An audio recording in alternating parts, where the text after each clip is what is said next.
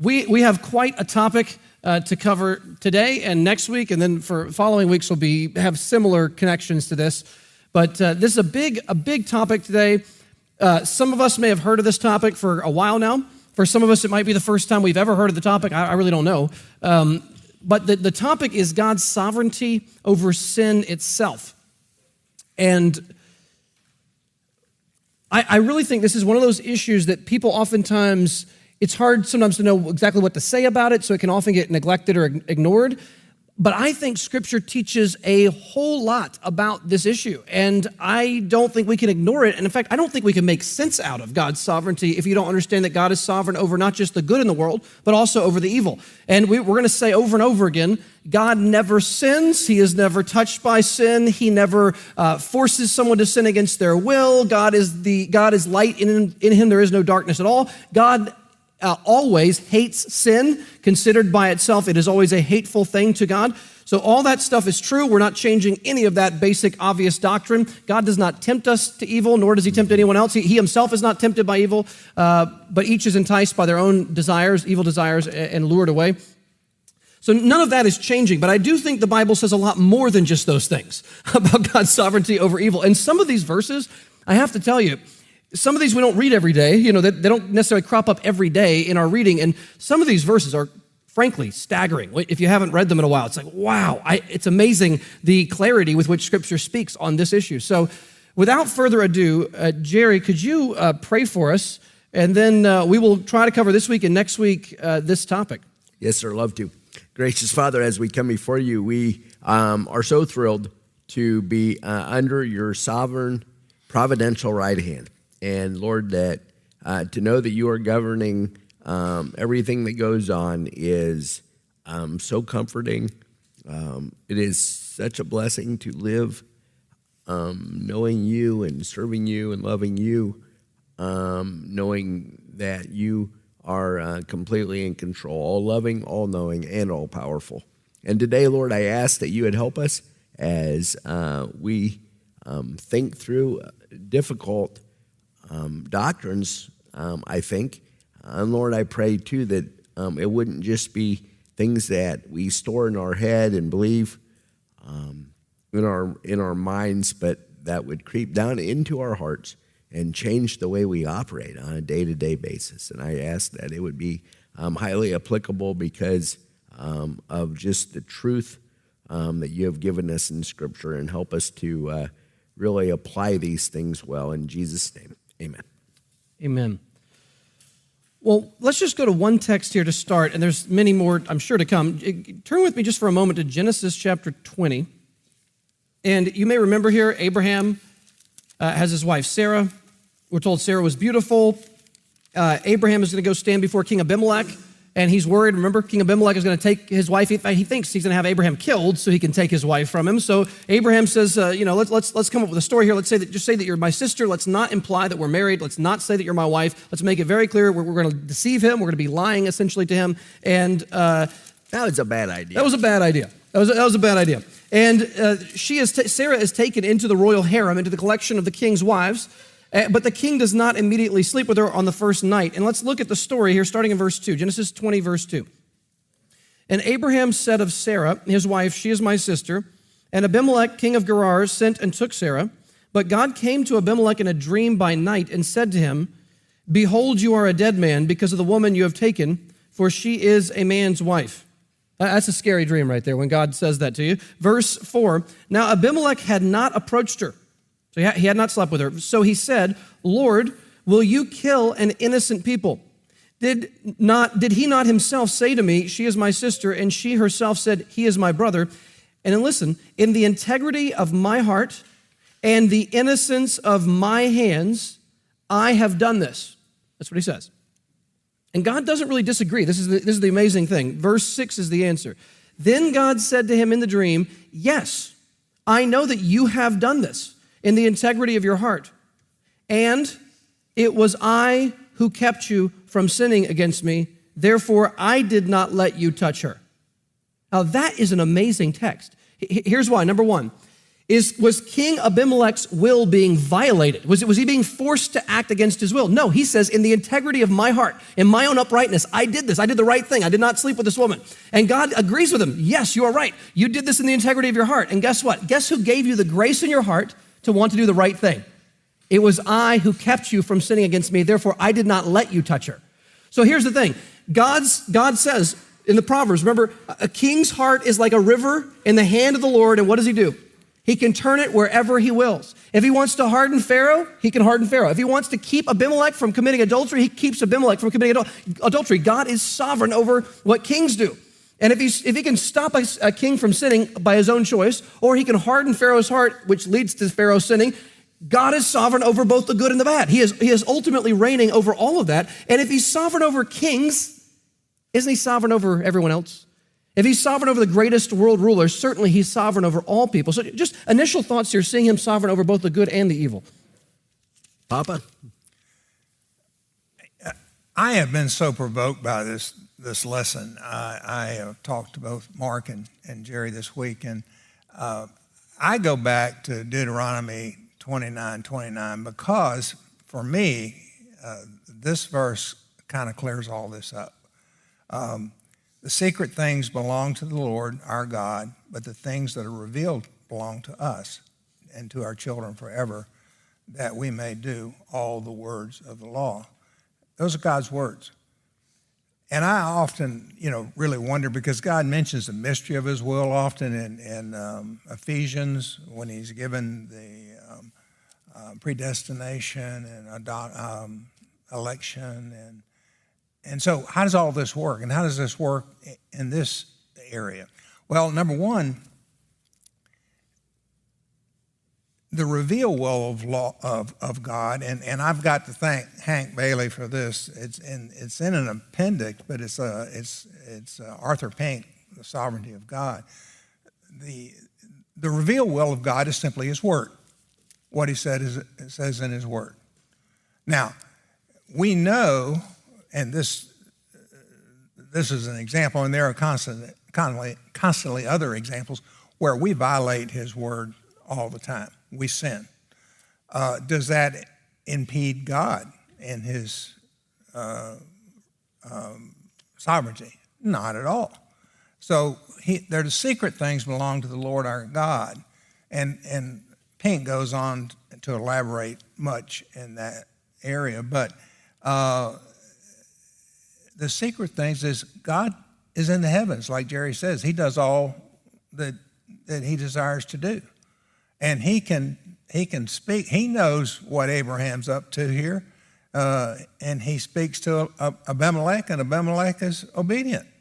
And obedience is one of the one of the issues here too, in in in, in the reveal will. Uh, we're not we're often disobedient. Does that impede God? Not at all. He's sovereign over sin or our sin. That doesn't give us an excuse. Right. Yeah, when we get to the application of that, we'll of see this. This in no way um, is encouraging antinomianism where we go and sin thinking that God's going to uh, take care of it because of his sovereignty, but it does give us uh, such freedom and joy, um, I think, when we get to the application of it. But there's plenty more passages. Right, right. So here's, here's, here's another way of sort of asking this question of what we're talking about today. Are there two wills in God? This is kind of a, a way it's been talked about in church history. Are there two wills in God? And some people actually say there's more than two, but, you, let's just stay simple. Let's keep two. Are there two wills in God? I, I am convinced that the Bible teaches this, that there are two wills in God. And I think that you can demonstrate it actually maybe easier than you might think in Scripture. So I'll, I'll just give you an example here. 1 Thessalonians chapter 4, I think it's verse 6 or 7 says, This is the will of God for you. You ready? This is God's will for you. Your sanctification. And then he gives an example that you might abstain from sexual morality, etc. So God's will, his revealed will, his commanded will for us is that we should be sanctified. We should be holy. We should be obedient. We should not be sexually immoral. It says like the Gentiles who do not know God. So God's will is that we obey right? That we obey his commands. That's God's will for us. But then we're also told things like this. Uh, Ephesians 1:11. God works all things according to the counsel of his will. all things doesn't just mean the happy things or the good things, it also includes the challenging things and even the sinful things. So God's will, in one sense, is that we obey Him, but then He also has a sovereign will, or what you call the secret will here. His, his will, his, his secret sovereign will, and included in the secret sovereign will is all that comes to pass. God ordains all whatsoever comes to pass. So you, you see here immediately that the Bible speaks of God's will in these two different ways. Jerry, thoughts What about? are- well, I don't know if I have any thoughts, but I'd like to hear what are your favorite ways of saying that? Because it sounds like there's a number of ways that you can say it. What's the most clear Oh way? man, I mean, yeah, the, the, like like Fred's picked a good one, which is his revealed will and his his uh, his uh, Secret- secret secret will. Um, what's tricky about that is some of his secret will has been revealed, so it's a little it's a little tricky. So uh, one way to talk about it is is his uh, will of command, what God commands of us, his will of command. And then you have also his will of decree or his sovereign will. Uh, and th- those two things are, I think, taught throughout the whole of Scripture. There's, I don't know how many scores of passages that talk about these things, but th- those are the kinds of texts that we're, that we're looking at. Yeah. Uh, and we've been to this text how many times? But uh, Joseph, can we turn to Joseph? Yeah. That is a great um, place. Joseph uh, in Genesis 45, verse 4.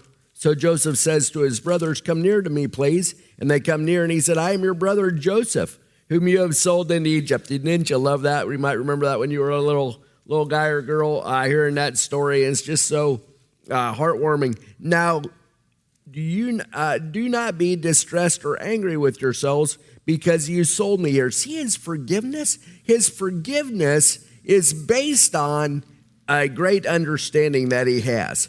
For God sent me before you to preserve life.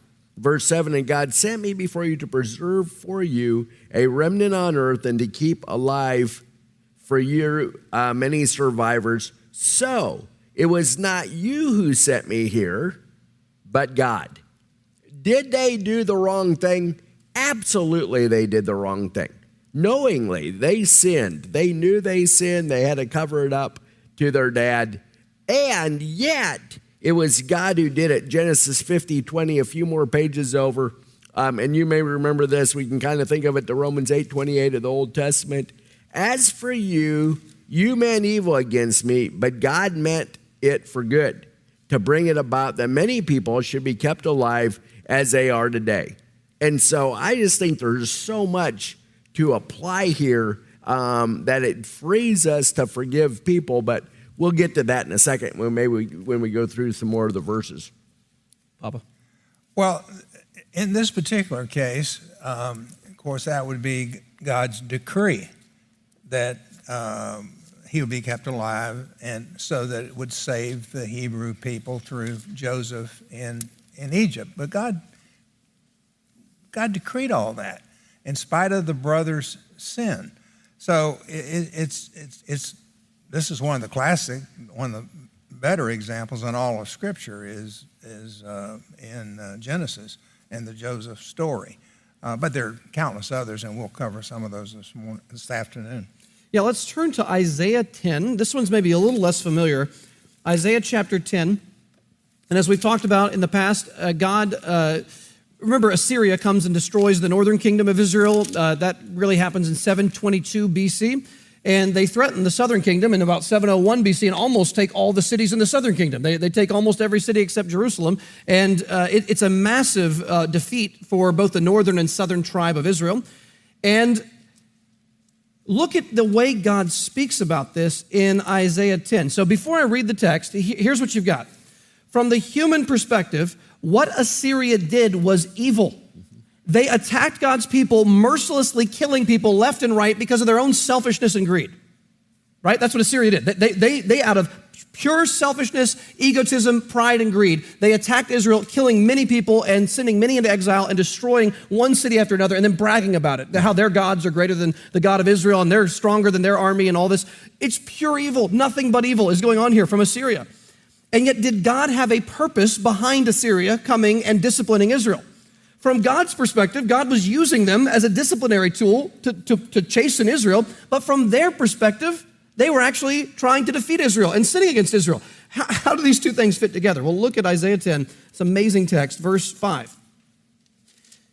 Woe, so God is speaking, woe to Assyria, And then God calls them the rod of my anger. The staff in their hands is my fury. Now just pause there. So, as Assyria is symbolically bringing down a staff to hit Israel over the head, right, to defeat Israel, what does God say? That staff in their hands is a channel for my disciplinary anger against Israel. It's a, it, the, the staff in their hands is God's fury. That's an amazing statement. Now, look at verse 6. Against a godless nation, he's calling Israel godless right now. Against a godless nation, I send him. Yahweh is sending Assyria. And against the people of my wrath, I command him. Is God sovereign over the sin of Assyria right here? Yes, he's using it.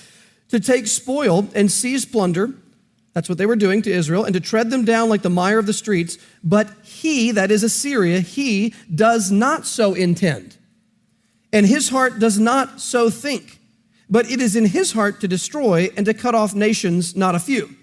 Now, pause there. Do you hear this? In Assyria's mind, are they thinking, you know what? We're just humble servants of Yahweh. We're just doing his bidding. We're just doing what he wants. Israel needs discipline. We're going to humbly obey Yahweh and give Israel some discipline. No, God is using them that way, but they have no idea God is using them that way. They think in their mind it's in their heart to destroy, it's in their heart to cut off nations. Verse 8. For he says, Are not my commanders all kings?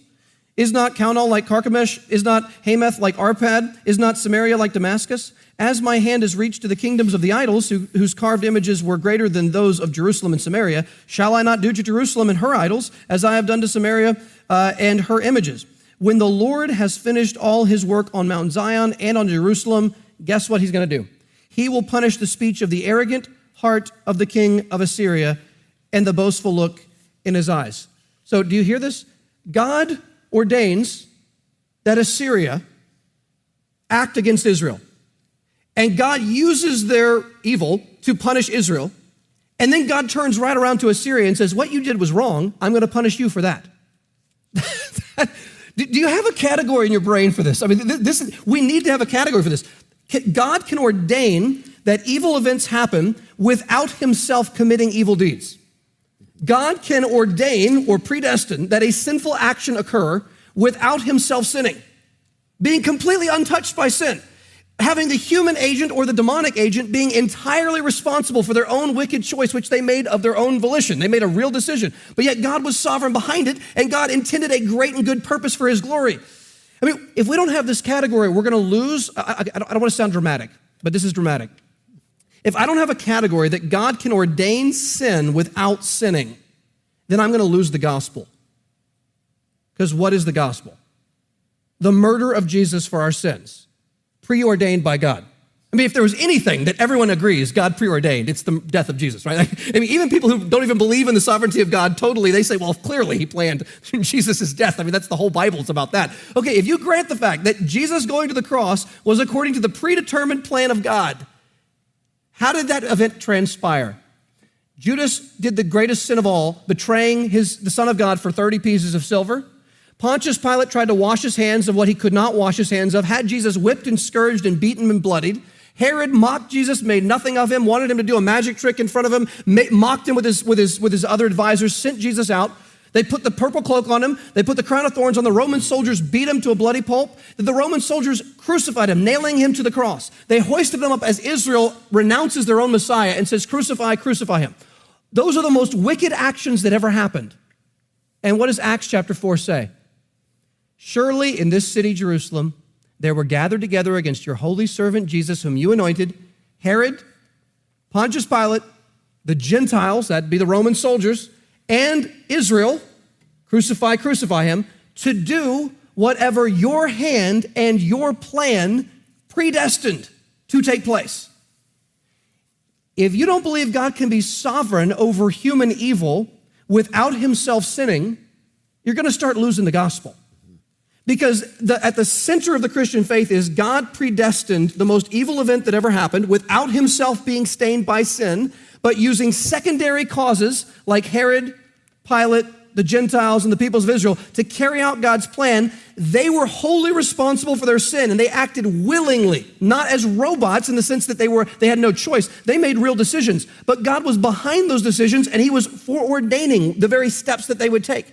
And it, it, I know that it, th- this boggles our minds, and I cannot, I cannot, nor do I know anyone who can fully explain how all what I just said makes sense. But I believe the Bible teaches it, and I believe in the mind of God it does harmonize. And if I can't fully parse out exactly how all that can be true, I must simply believe what the Bible says. What does the Bible say? God can't be tempted by evil. He tempts no one. He is light. There's no darkness in him. So, no matter what we believe, God is unstained by all moral evil, absolutely hates it. Number two, God predestined all the actions of the four groups that killed Jesus, which included the worst acts that ever happened. Number three, the individuals who killed Jesus were fully morally guilty and responsible for their deeds and shall be held accountable for all that they did unless they trusted in Christ for salvation. Right? So, how all that can be true, I don't know. I, I can't fully explain that. But I know the Bible teaches those three things. And so I'm not going to be the person who believes one of them and throws out two of them, or believes two of them and throws out one of them. I'm going to have to believe every verse. And if I believe every verse, I'm going to have to believe all three of those things. God is, un- I'm going to say it again. God is untouched by evil. God ordains evil without sinning. The human or demonic agents who sin are fully culpable and responsible for their evil decisions. Those three things are taught in the Bible. And we can't fully explain how they fit together, but we must affirm that the Bible teaches them.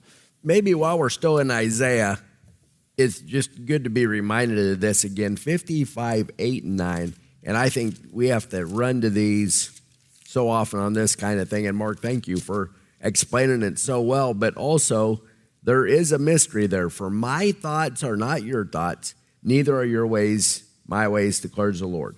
For as the heavens are higher than the earth, so are my ways higher than your ways, and my thoughts higher than your thoughts. And so I hope we're not disturbed by this idea that God's doing things in a way that we can't completely understand. I think that, I, I hope that that's kind of um, encouraging to you.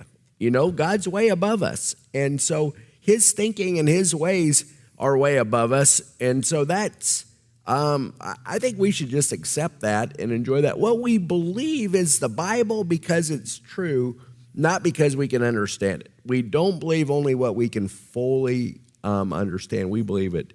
We believe it all. Like the Trinity. Uh, for sure. Like we, we know the Bible teaches that there is only one God. No question. Monotheism is taught from cover to cover of the Bible. The Lord our God is one right? Even the demons know that there's one God and they tremble. So monotheism is taught from cover to cover. It also, the Bible also clearly teaches three distinct persons, Father, Son, and Spirit, are fully and truly God.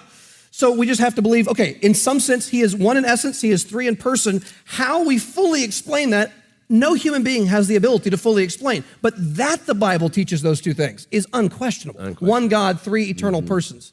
It's all in, it's all in the Word. I mean, you use the example of Assyria. Of course, later on, we know that God sent Nebuchadnezzar to Judah. Right. And, and we know about the captivity. And we know from studying Daniel that Jeremiah said they're going to be there 70 years, and I'm going to give you some relief. And Cyrus comes along and defeats, Never, or defeats the Babylonians anyway, and they go back. So again, that's God's sovereignty over, uh, he's punishing Judah by Nebuchadnezzar's invasion. But again, he's giving them optimism and hope because Daniel was looking for that 70 years. In fact, he was praying to God, It's been 70 years, Lord. And the angel comes in swift flight and gives him the good news that they can go back home under Cyrus. So incredible. In fact, the, whole book of Habakkuk, which we won't go there right now, but you know that little short book of Habakkuk? Was it three chapters? And the whole wrestling match of Habakkuk is this God tells Habakkuk the prophet, I'm going to judge the wickedness of Israel by ordaining that a more wicked nation come and bring discipline against them. And Habakkuk says, Lord, how can you discipline our nation with a more evil nation? And God says, I'm, do- I'm doing a work in your day that you would not understand if taught. Remember that verse? I'm doing a work in your day that you would not believe even if you were told. It's a very famous verse, but the context is this I'm bringing a wicked nation to punish Israel. I'm ordaining the whole thing. And Habakkuk's knees shake together. Uh, he, he, doesn't, he, he's about to faint when he hears this. He's, he's, he's deeply bothered in a sense, but at the end of the day, he says, Though the fig tree does not blossom, no fruit be on the vine, the produce of the olive fail, yet I'm going to rejoice in the Lord no matter what. I'm going to trust in God no matter what. And it's in the context of Habakkuk that you get the idea that the just shall live by faith. Habakkuk's the one that says, the righteous shall live by faith. We're going to trust what God says, even if I cannot fully mm-hmm. and truly make sense out of all this. And that's the very verse that Paul will use to explain the doctrine yeah. of justification by faith. No, that's really, really good. And if you're looking for one verse, when Mark was talking about the gospel, to come back to that one second, that Acts 2, you were in Acts 4, which is fantastic. Acts 2, yes. 23. In one verse just says so much. And, and if you want to write this down or if you want to look at this Jesus delivered up according to the definite plan and foreknowledge of God. Okay, so there we have God's sovereignty in it. You crucified and killed by the hands of lawless men. There we have what men did in it. And that's Acts 2 um, 23. And I think there again, in one verse, um, we see both, both sides of things, but that God didn't lose control at all when Jesus was being crucified, yet it was done by evil men. Yeah, I mean, just let me just repeat what you're saying there, Jared. Just emphasize what you're saying in Acts 2:23. Let me read it one more time because this is such a great text. It says, "This Jesus delivered up according to the definite plan and foreknowledge of God." So just the obvious. an afterthought. No, this is not. This is not God looking and seeing Jesus crucified and then trying to make the best out of it, right? Like you meant it for evil, God used it for good, which is oftentimes how Christians talk. Like this terrible thing happened, but I'm sure God will use it for good. Like he walks into a mess and he's going to make the best out of cleaning up the mess. No, God planned the mess. That's what it says. So, so here, Jesus was delivered up according to the definite plan and foreknowledge of God, and it says, You crucified and killed him by the hands of what? Lawless men. Lawless men. Were these individuals guilty and accountable for breaking the law as they murdered Jesus? Yes. And were they also fulfilling God's preordained plan that Jesus die? Yes. And if you're in Acts, look at chapter 3, the very next chapter. 318. And this is during Peter's sermon, one of Peter's sermons. Acts 3:18. Let me start in verse 17. And now, brothers, I know that you acted in ignorance, as did also your rulers. But what God foretold by the mouth of all the prophets that his Christ would suffer, he, God, thus fulfilled.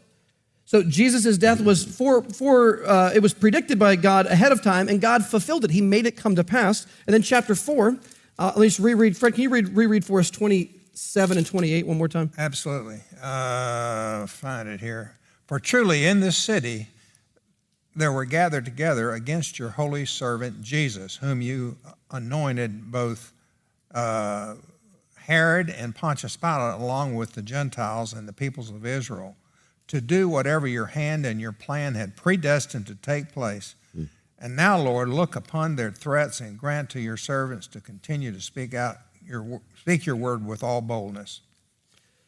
So, Jerry, what would be some, uh, and we, we, can come back and forth here a little bit, but start with some practical takeaways oh, here. Yeah. What would be some dangers we could misunderstand, some practical takeaways? How do we apply something like this? Yeah, I don't know life? why Mark's asking me about this because he's the one that gave them to us. There's three of them, and they are really, really good. There's never an excuse for our own personal sin. No antinomianism. There, you cannot go there. Now, I know that I have. I have in like sin of omission saying, ah, God's sovereign in election. He's going to get those people. I don't really, I'm a little bit chicken about evangelism, so I'm not really, ah, I think he'll take care of that. Somebody, somebody else will get them. Whatever. Will they, if God has them, their name written in the book of life before the beginning of time? Certainly. They're going to become a believer whether I'm obedient or not. But that gives me no excuse. Chronic, I thought of you. We talk about you when we talk about evangelism 100% of the time. And what Josh did with Sam and Carrie was so neat to me in that Josh could have and has said, man, when I'm going to physically train somebody, the very first time I meet them, I'm going to share the gospel. I'm going to share the gospel because it's not going to be any easier the second time. I'm going to do that right up to front. He does it for Sam. He buys Sam a Bible. Did God um, ordain Sam to be a believer before the beginning of time? Absolutely. His name was written in the Lamb's book of life. He was chosen before the beginning of time. Did God use Josh? Absolutely, he did. Because Josh didn't just say, ah, God will get Sam if he's going to get Sam. I don't really need to worry about that. Josh took the bull by the horns. I'm going to evangelize. Sure enough, Sam and Carrie come to love and know the Lord Jesus. It is a beautiful thing how that works. And so, never, ever, ever, we would be so saddened if anybody ever heard us say this gives any excuse for sin.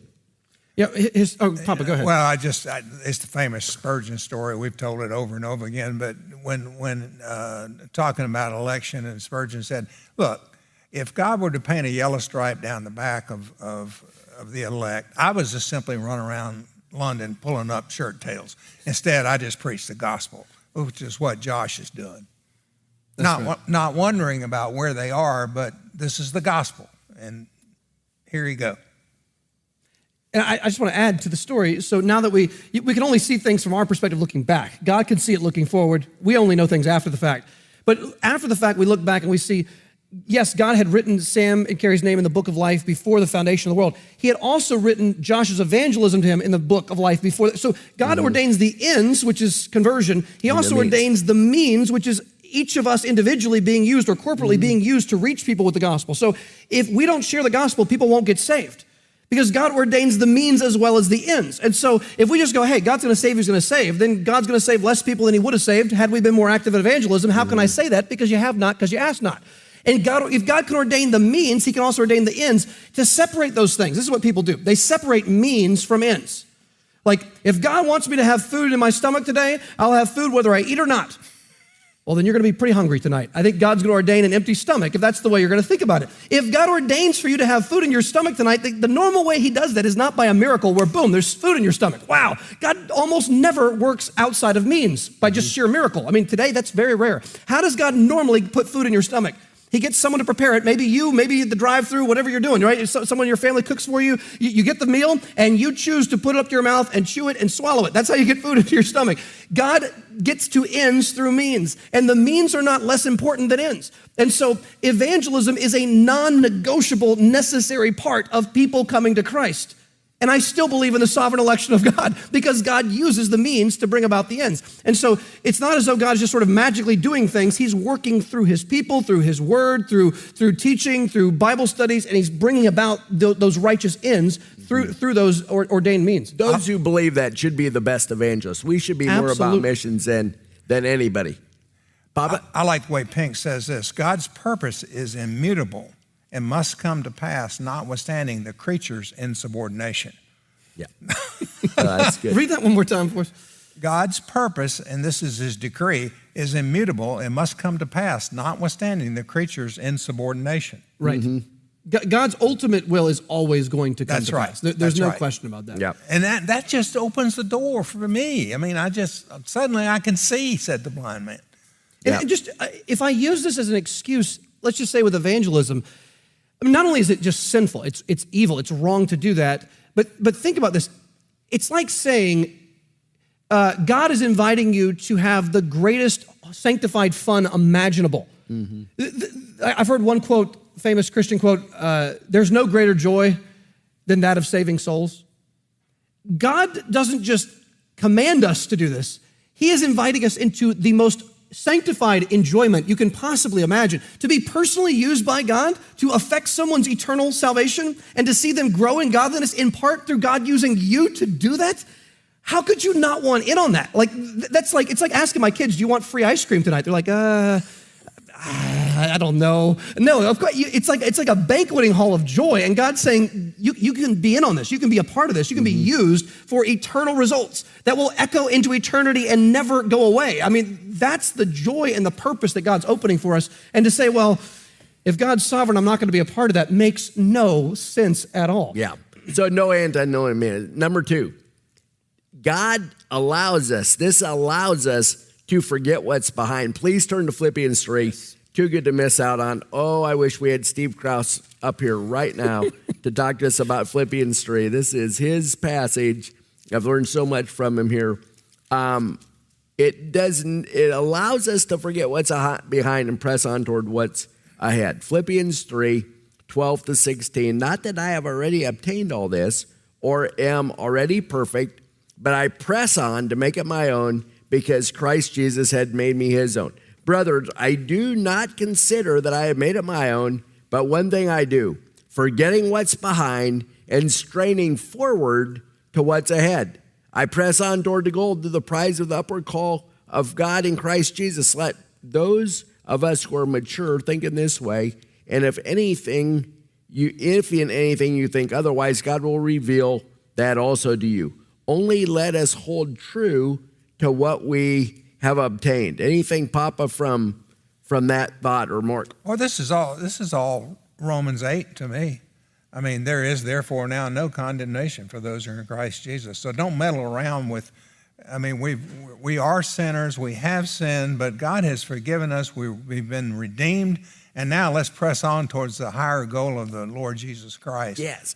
I'm really thankful you brought Romans 8 into that just because that is so, wow, for a number of reasons. But that is just so good and so true because who of us doesn't go back and to say, oh, so many regrets, right? And we are to learn from those things.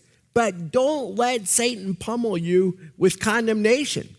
Don't let it happen, right? God is sovereign in using that for good. Our own sin and the sin of others that we're going to get to in a second. But the Lord has freed you from that, right? And there's no condemnation um, in that. And those next 38 verses are really a commentary on how there is no condemnation for those who are in Christ Jesus. Thanks, Papa. That's great.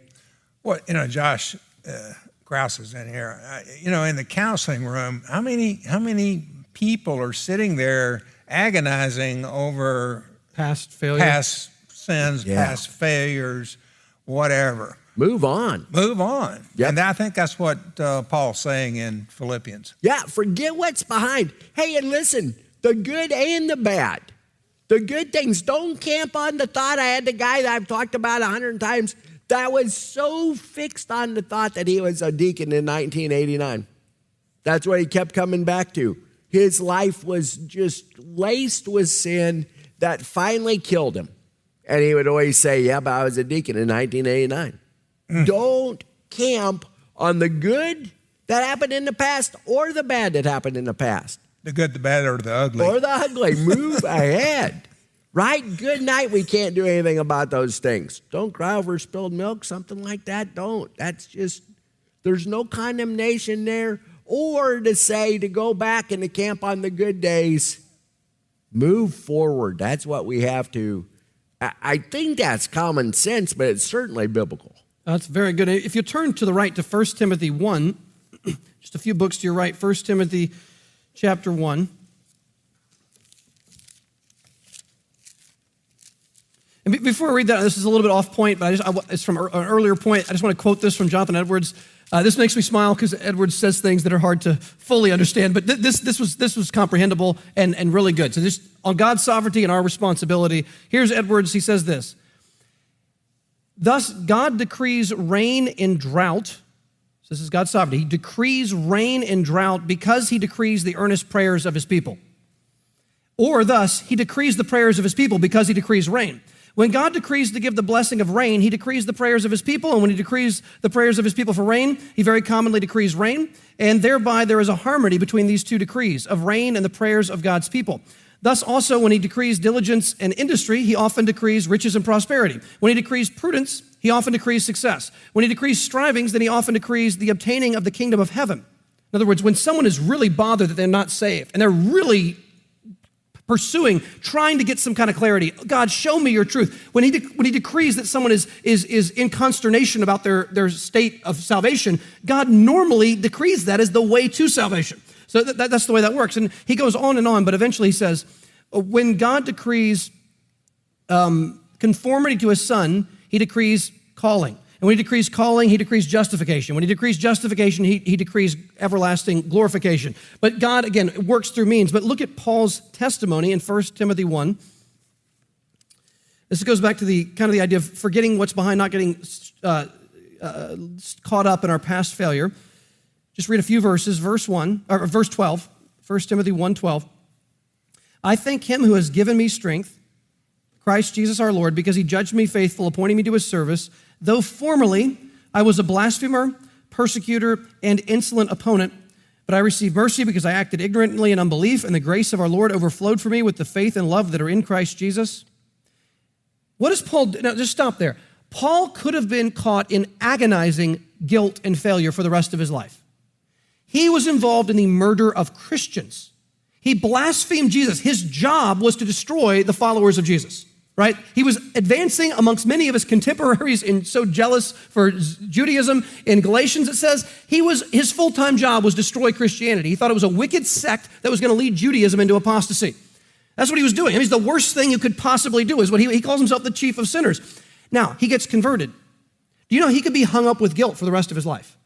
Sitting with the counselor, right, and just wanting to go nowhere, just saying, I, I messed up, there's nowhere to go, there's no hope, I, have got nothing to look to. But now, what is, now that he's repented of those past sins and he's been forgiven, he turns the past, his wicked failure, and he sees now God's purpose, even in his sin in the past, and now he's going to use it to glorify Christ and to invite people to the gospel. Look at verse 15.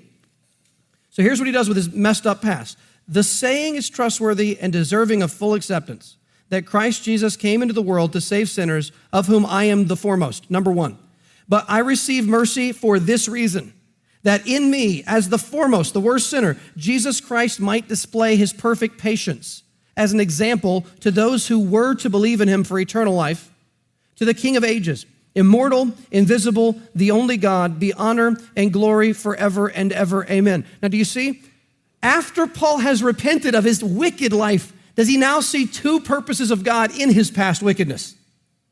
Do you see? He look, he's now he's repented of it. He sees two massive God glorifying purposes for his killing Christians.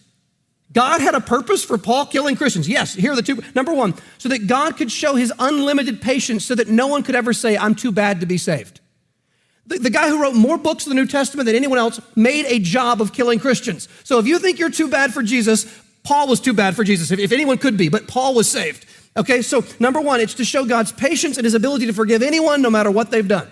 And number two, was to glorify God for forgiving Paul for all his past sin. Mm-hmm. So, did God have a purpose for Paul's wicked past? Yes. It was to show his patience and the glory of his forgiveness of the chief of sinners. So, that's not an excuse to sin. But once I've repented of sin, I know that God has a purpose even for my past failure. He's going to work it for my good and for his glory. And in Paul's case, it's a pretty dramatic example of that. Yeah, which leads us to that third one that we can always forgive others and should and have to. And here's the great thing I'm thinking about in marriages.